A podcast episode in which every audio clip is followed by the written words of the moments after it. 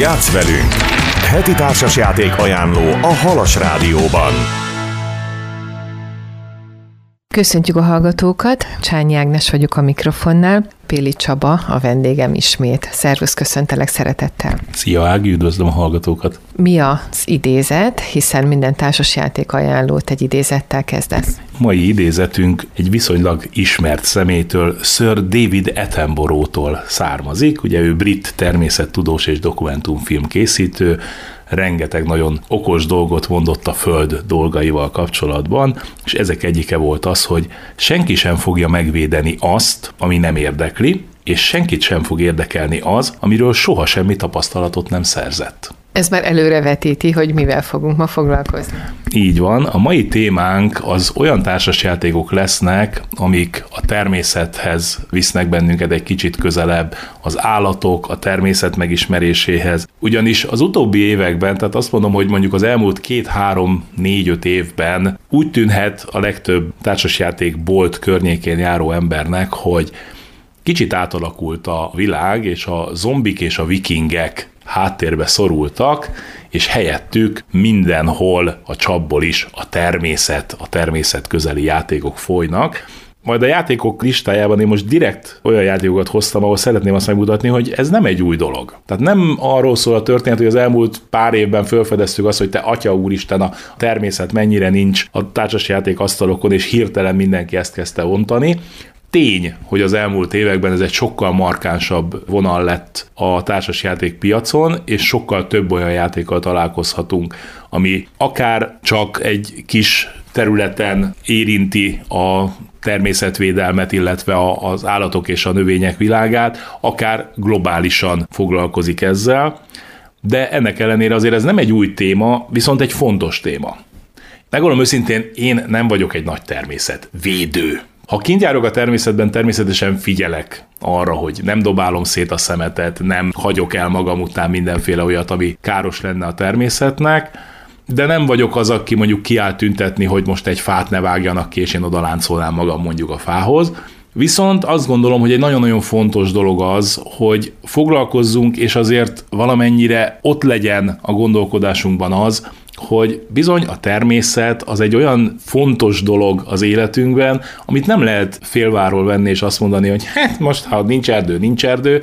Én azt gondolom, hogy itt például a halasi hallgatók közül nagyon sokan egyet értenek velem abban, hogy én például nagyon-nagyon nem szeretem az új főterünket. Ezzel valószínű, hogy sokaknál nem leszek népszerű, de én nagyon szerettem azt, amikor gyerekkoromban kimentünk a főtérre, és ott fák voltak, és árnyékot adtak.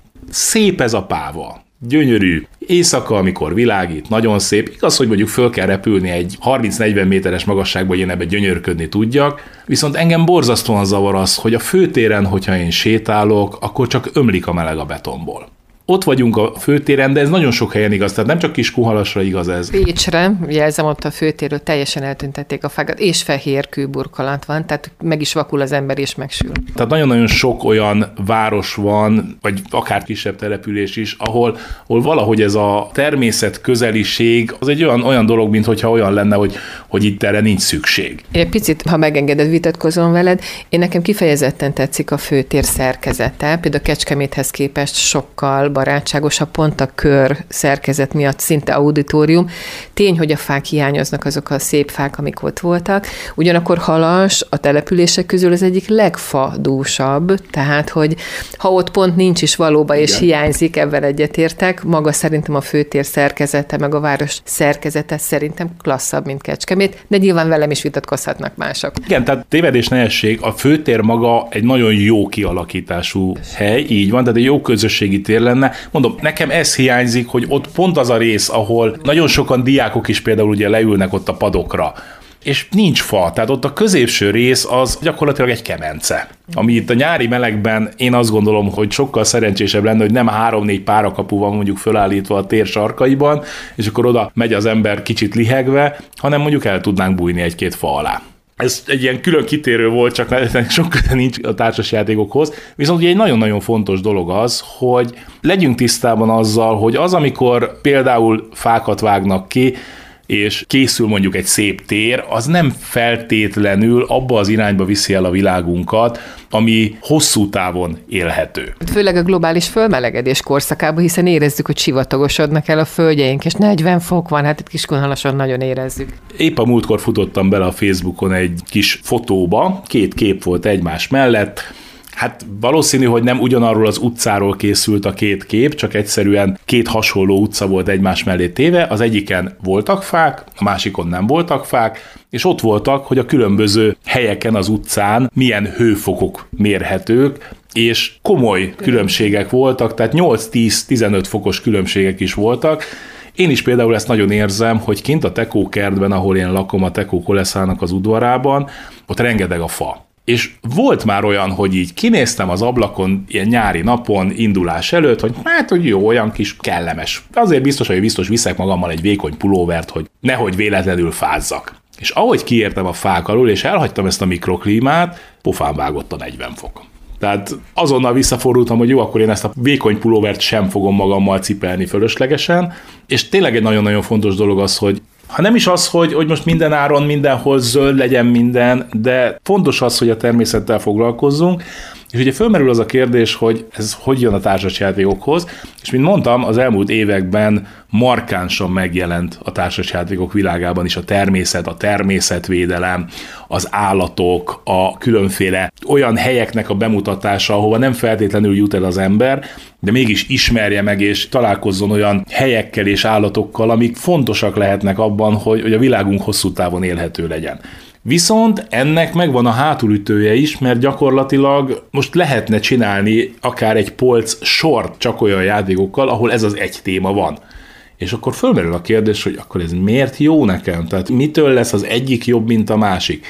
És szerencsére azért itt nagyon sokszor a társasjátékok készítői nem abban gondolkodnak, hogy na most akkor toljuk le a játékos torkán a természetvédelmet úgy a natúr, és semmit ne csináljunk vele, hanem általában a természetvédelmet, illetve a természet közeli dolgokat átemelik valamilyen használható, jól működő játékmechanizmusba, és innentől kezdve tud érdekessé válni az, hogy én annak ellenére, hogy fákat védek, állatokat védek, ezt csinálok, azt csinálok, közben mindig valami más lesz az asztalon, és nem fogom azt kapni. Tehát én nagyon sokszor például filmeknél nagyon nem szeretem azt, amikor ez a propaganda stílus amikor egy az egybe egyetlen egy dolgot tolnak az arcomba, nem tudom például a hallgatók közül hányan ismerik Michael Moore-nak a Kóla Puska Sült Krumpli című filmjét.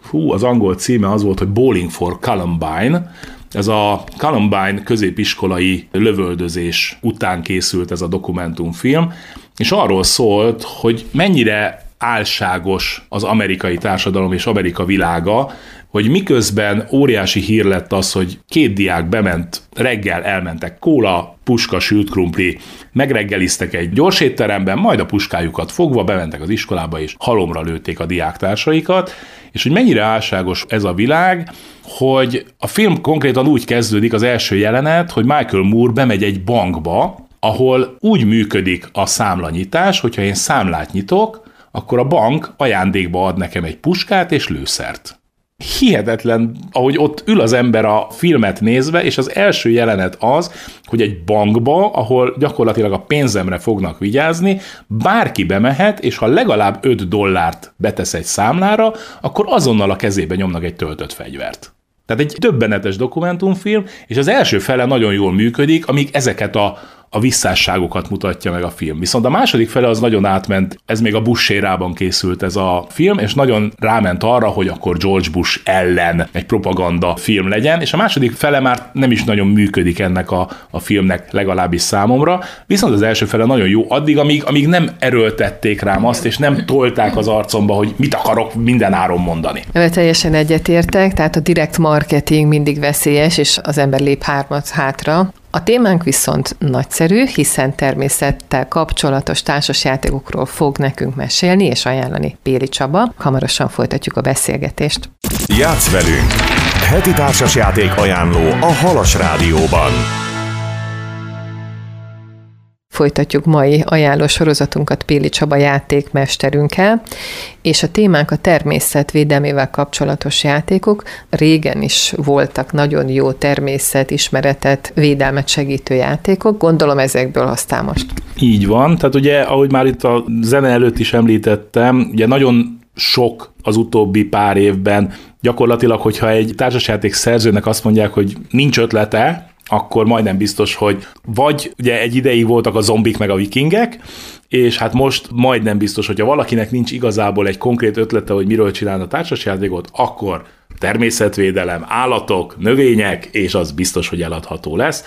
De ennek ellenére azért én visszább kanyarodok egy kicsit az időben, és nem feltétlenül a legújabb játékokból válogatva szeretném azt megmutatni, hogy ez egyáltalán nem egy új dolog, csak legfeljebb nem volt ennyire reflektorfényben. Az első játékunk egy már korábban is említett játék, a Hive. Ezt más néven úgy is szoktuk emlegetni, hogy bogársak. Ugye itt gyakorlatilag egy fekete és egy fehér bogár raj feszül egymásnak, és egy teljesen absztrakt játékról beszélünk. Tehát nem véletlenül hívjuk kicsit pejoratívan bogár saknak, mert pontosan annyi a beleélhetőség és a történet mögötte, mint egy sakk játszmánál, van a fehér meg a fekete csapat, és harcolnak egymással.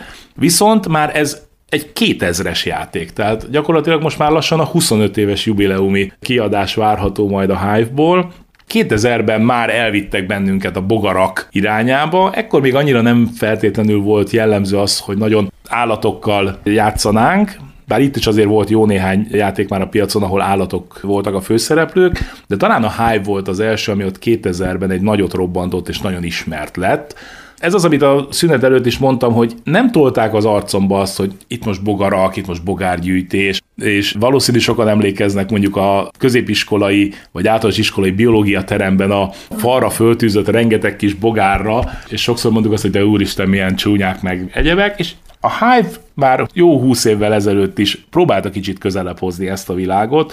Nem feltétlenül mondom azt, hogy megszerettük volna ettől a pókokat, vagy a bármilyen más állatkát, sőt a kiegészítők között még pincebogár is van, tehát nem feltétlenül az volt a cél, hogy ezt megszeressük, de már próbálták egy kicsit közelebb hozni hozzánk a természetet. A következő játékunk viszont már egy nagyon-nagyon komoly népszerűséget kapó játék volt, ez a Zuloretto. Zuloretto 2007-es kiadású játék, és 2007-ben meg is nyerte a Spiel des Jahres-t, tehát évjátéka lett. A Zulorettóban mindenki egy állatkertet épít. A kis állatkertünkben különböző állatokat próbálunk a karámokba elhelyezni. Vannak kisebb karámok, közepes karámok, nagyobb karámok, illetve pluszba még vehetek karámot, és akkor még oda is rakhatok állatokat, és itt, ami egy nagyon érdekes dolog volt, hogy különféle kis kamionok voltak a játékban, és ezekre a kamionokra raktuk föl egyesével az állatokat. És mindig megvolt az, hogy nem feltétlenül vártam meg, hogy egy kamion megteljen és azon minden egyes hely betelje, mert lehet, hogy valaki más akkor elviszi előlem azt a kamiont, hanem választottam egy olyan kamiont, ami nekem a legjobb volt, félig feltöltve is akár, és utána ezeket az állatokat helyeztem be a karámba. Itt nagyon fontos volt az, hogy egy karámba csak egyféle állat kerülhetett, és ugye mondtam azt, hogy három-négy karámunk van a játékban, tehát nagyon figyelni kellett arra, hogy milyen állatokat vásárolok meg, milyen állatokat hozok el, mert ha olyan állatot hoztam el, amit már nem tudok karámba tenni, akkor az be kellett tennem egy állatházba, egy raktárba lényegében, és ha ebbe a raktárba kerültek az állatok, akkor azok a végén nekem mínuszpontot értek. Tehát nagyon fontos volt az, hogy arra figyelni, hogy ne is legyen túl sok állatom, de azok az állatokból viszont a lehető legtöbbet hozzam ki, mert akkor fogok pluszpontokat kapni, ha teljesen megtöltöm a karámomat. Kicsit a felelősségvállalás jutott eszembe erről, tehát hogy akkor szerezzek állatot, ha tudok neki karámot biztosítani. Pontosan. Tehát az Uloretto is egy nagyon érdekes játék, és mind a mai napig a piacon van, pedig most már ez is ugye azért egy 15 éves játék. Aztán most ugrunk egy picit nagyot az időben, és egy magyarul is megjelent játékról fogok beszélni, ez a 2015-ös kiadású Arborétum. Az Arborétumot Magyarországon a Kecskeméti Vagabund kiadó adta ki, és egy nagyon egyszerű kis kártyajátéknak tűnik. Különféle gyönyörű fák vannak benne, egy arborétumot fogunk megépíteni, és ebben az arborétumban utakat hozunk lényegében létre. de nagyon fontos az, hogy én hogyan helyezem le ezeket a fákat. Ugyanis a sorrendjük, a színük, pontosan van a fajtájuk, de hát ugye direkt úgy vannak összeválogatva a fák, hogy van egy lila fa, van egy sárga fa, egy zöld fa, tehát a, a nagyon szép levelekkel is szín alapján is megkülönböztethetők a fák, nem kell nekem feltétlenül a típusukat ismernem, és utakat építek. És egy nagyon érdekes pontozás van a végén, ugyanis nem feltétlenül fogok mindenért pontot kapni, és innentől kezdve nagyon érdekes sakkozás megy, hogy mi az, amit elhozok, mi az, amit beépítek a kis arborétumomba, mi az, amit a másiknak meghagyok. Egy nagyon izgalmas és nagyon klasszul megcsinált játék, és nagyon szép. Következő játékunk Uwe Rosenberg, ugye őt is már sokszor emlegettem, nagyon sokan úgy ismerik, hogy a poliominó király, tehát minden egyes játékában megjelennek ezek a úgynevezett Tetris elemek, ezek a poliominók. Az Indián nyár is egy ilyen játéka, 2017-es játék az Indián nyár, ez a, hát poliomino trilógiaként szoktuk emlegetni a Virágos kert, az Indián nyár és a Spring Meadow, ez a tavaszi mező, ami már nem jelent meg sajnos magyar kiadásban a harmadik rész. A második rész az Indián nyár egy nagyon érdekes kis felvetést hoz, kint sétálunk az erdőben ősszel. Hullanak a levelek, különféle kis elemeket helyezgetek le a táblámra, igyekszek egy-egy kisebb területet teljesen lefedni, mert akkor fogok azért bónuszokat kapni, de közben az elemeken lyukak is vannak. És ha a lyukak alól nekem kilátszik egy gomba, vagy egy valami kis növényke, akkor azokért is pluszokat fogok kapni. Tehát egy nagyon érdekes itt is az, hogy hogyan forgatom, hogyan helyezem le a különféle elemeket. Egyáltalán nem biztos, hogy csak ilyen durbele módon érdemes arra rámenni, hogy mindent lefedjek, de nagyon sokszor ezeket a lyukaknak az elhelyezése annyi pluszpontot fog adni, hogy sokkal jobban járok azzal, hogyha úgy helyezem le a lapkát, hogy kilátszódjon alóla a kis gombácska, az avarban ott lévő dolgok. És akkor rákanyarodunk most már a viszonylag friss játékokra. 2020-ban jelent meg a Renature.